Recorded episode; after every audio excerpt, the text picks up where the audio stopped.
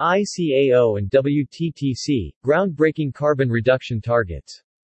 Travel and tourism is strongly affected by their impacts, but like many other sectors, it is also an important emitter of greenhouse gas (G H G) emissions, actively contributing to climate change.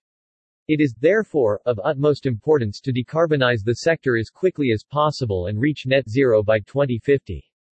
Attending the International Civil Aviation Organization's I C A O assembly in Montreal this week, the World Travel and Tourism Council (W T T C) is calling on all governments to agree on an emissions reduction target for global aviation urgently. I C A O's forty-first assembly will see one hundred ninety-three countries gather for talks on the future of aviation.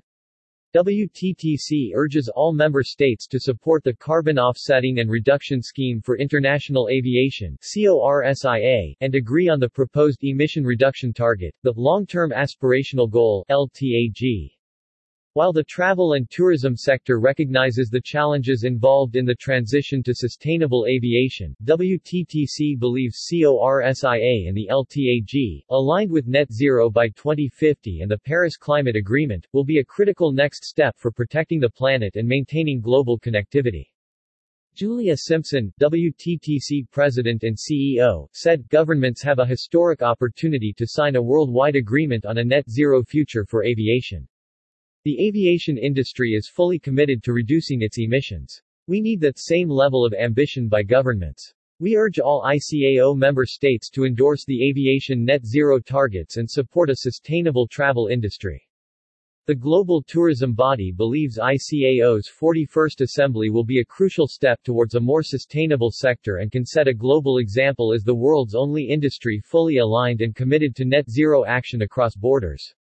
To support governments and the sector achieve a greener future, W T T C launched the Net Zero Roadmap for Travel and Tourism, an ambitious guide for the sector in its battle against climate change.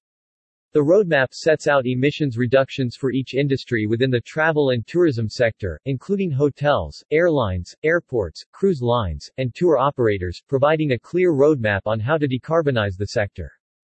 W T T C urges I C A O and its one hundred ninety-three member states to adopt the W T T C Net Zero Roadmap as a contributor to international aviation's emissions reduction plans. For further information on W T T C's Net Zero Roadmap,